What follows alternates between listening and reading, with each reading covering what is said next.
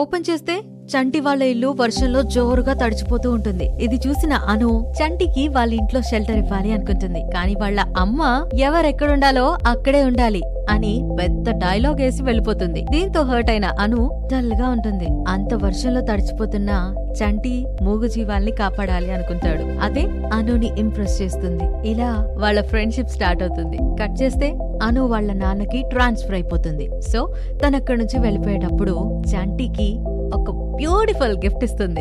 Already dull అయి ఉన్న చంటికి వాళ్ళ అమ్మ చనిపోవడం ఇంకాస్త షాక్ని పెద్ద డిప్రెషన్ని ఇస్తుంది. ఆయన ఇడ్లీలు అమ్ముకుంటూ తన లైఫ్ స్టార్ట్ చేస్తాడు. తనకున్న మంచి అలవాట్లతో రైల్వే స్టేషన్లో ఒక ఫ్యామిలీకి కనెక్ట్ అవుతాడు. ఆ ఫ్యామిలీ చంటిని పెంచుకోవాలి అనుకుంటుంది. అప్పటి నుంచి తను వేణుగా మారిపోతాడు. ఆ ఫ్యామిలీలో తనకి అమ్మ నాన్న అలాగే ఒక చెల్లి అండ్ ఒక మంచి కామిక్ ఫ్రెండ్ కూడా తగులుతారు. దీంతో పాటు ఓ మూసల్ది కూడా ఉంటుంది. ఇప్పుడు అంటే పాటలు వినాలి అని అంటే ఏదో ఒక యాప్ ఓపెన్ చేస్తేనో లేదా నెట్లో సెర్చ్ చేస్తేనో సరిపోతుంది. కానీ ఆ రోజుల్లో పాటలు వినడానికి ఉన్న ఒకే ఒక ఆప్షన్ క్యాసెట్లు. సో ఏదైనా మంచి సినిమా రిలీజ్ అయింది అని అంటే ఆ సాంగ్స్ వినాలి అని అంటే ఆ సినిమా క్యాసెట్ కొనుక్కోవాల్సింది. ఆ షాప్ నడిపే ఓనరే మోహన్. దత్తత తెచ్చుకుని వేణుని పెంచుకుంటున్న మోహన్. కట్ చేస్తే అను ఇంకా చంటి కోసం వెయిట్ చేస్తుందా? అదే వేణు కోసం. వేణు అయితే డెఫినెట్లీ వెయిట్ చేస్తున్నాడు. బికాస్ తను చిన్నప్పుడు తనతో పాడిన తూనీగా తూనీగా పాటని మర్చిపోకుండా మౌత్ ఆన్ ప్లే చేస్తూ ఉంటాడు. దీన్ని చూసిన వాళ్ళ ఫ్రెండ్ ఆ అమ్మాయి నీ కోసం వస్తుందా?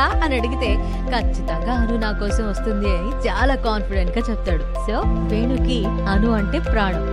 చాలా చాలా ప్రేమ. తనిచ్చిన గిఫ్ట్ని కూడా చాలా అపురూపంగా చూసుకుంటూ ఉంటాడు. కట్ చేస్తే అబ్రాడ్లో సెటిల్ అయిన అను చాలా హ్యాపీగా జోపియల్గా తన లైఫ్ని గడుపుతూ ఉంటుంది. ఇండియాలో ఉంటున్న వేణుకేమో శృతి అని ఒక అమ్మాయి పరిచయం అవుతుంది. తను వాళ్ళ డాడీతో కలిసి మీడియాలో వర్క్ చేస్తూ ఉంటుంది. సో లవ్ స్టోరీ రాయడానికి వాళ్ళు వెతుకుతున్న అమ్మాయి ఇక్కడ ఉంటుందా లేదు లేదు. అబ్రాడ్లో ఉన్న అను అయిపోతుందా అమ్మాయి? అనుకి కథలు రాయడం అంటే ఇష్టం. చంటికి తనకి మధ్య జరిగిన ఆ చిన్నప్పటి జ్ఞాపకాలన్నిటినీ కథ రూపంలో రాయడం స్టార్ట్ చేస్తుంది. ఇప్పటి వరకు వాళ్ళ బావతో హ్యాపీగా ఉందేమో అనుకుంటున్న అను సడన్గా ఇలా తన కథని చెప్తూ ఇండియాకి వచ్చేస్తుంది. సో దిస్ టైం అను తన బర్త్డే కి ఆంజనేయ స్వామి టెంపుల్కి వస్తుంది రెగ్యులర్గా అక్కడికి వెళ్ళే వేణు కూడా అను కోసం వెతుక్కుంటూ వస్తాడు. మరి కలుస్తారా లేదా? యాక్చువల్లీ అను వేణు కలిసింది ఒక సర్టెన్ ఏజ్లో. చాలా చిన్నప్పుడు వాళ్ళ పరిచయం ఫ్రెండ్షిప్ అన్ని అప్పుడు స్టార్ట్ అయ్యాయి. కానీ ఇప్పుడు అంటే చాలా పెద్ద అయిపోయారు కదా.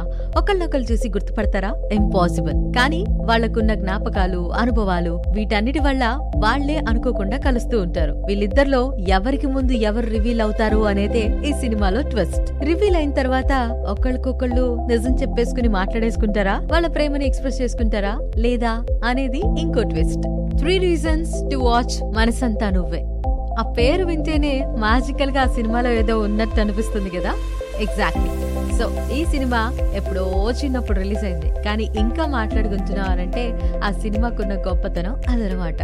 అందులో ఉండే పాటలు acting and fresh love story అన్ని మనల్ని చాలా ఇంప్రెస్ చేస్తాయి. ఐ థింక్ నైన్టీస్ ఉన్న best one of the best cinema ఏది అని అంటే డెఫినెట్లీ ఇట్ ఈస్ మనసంతా నువ్వే.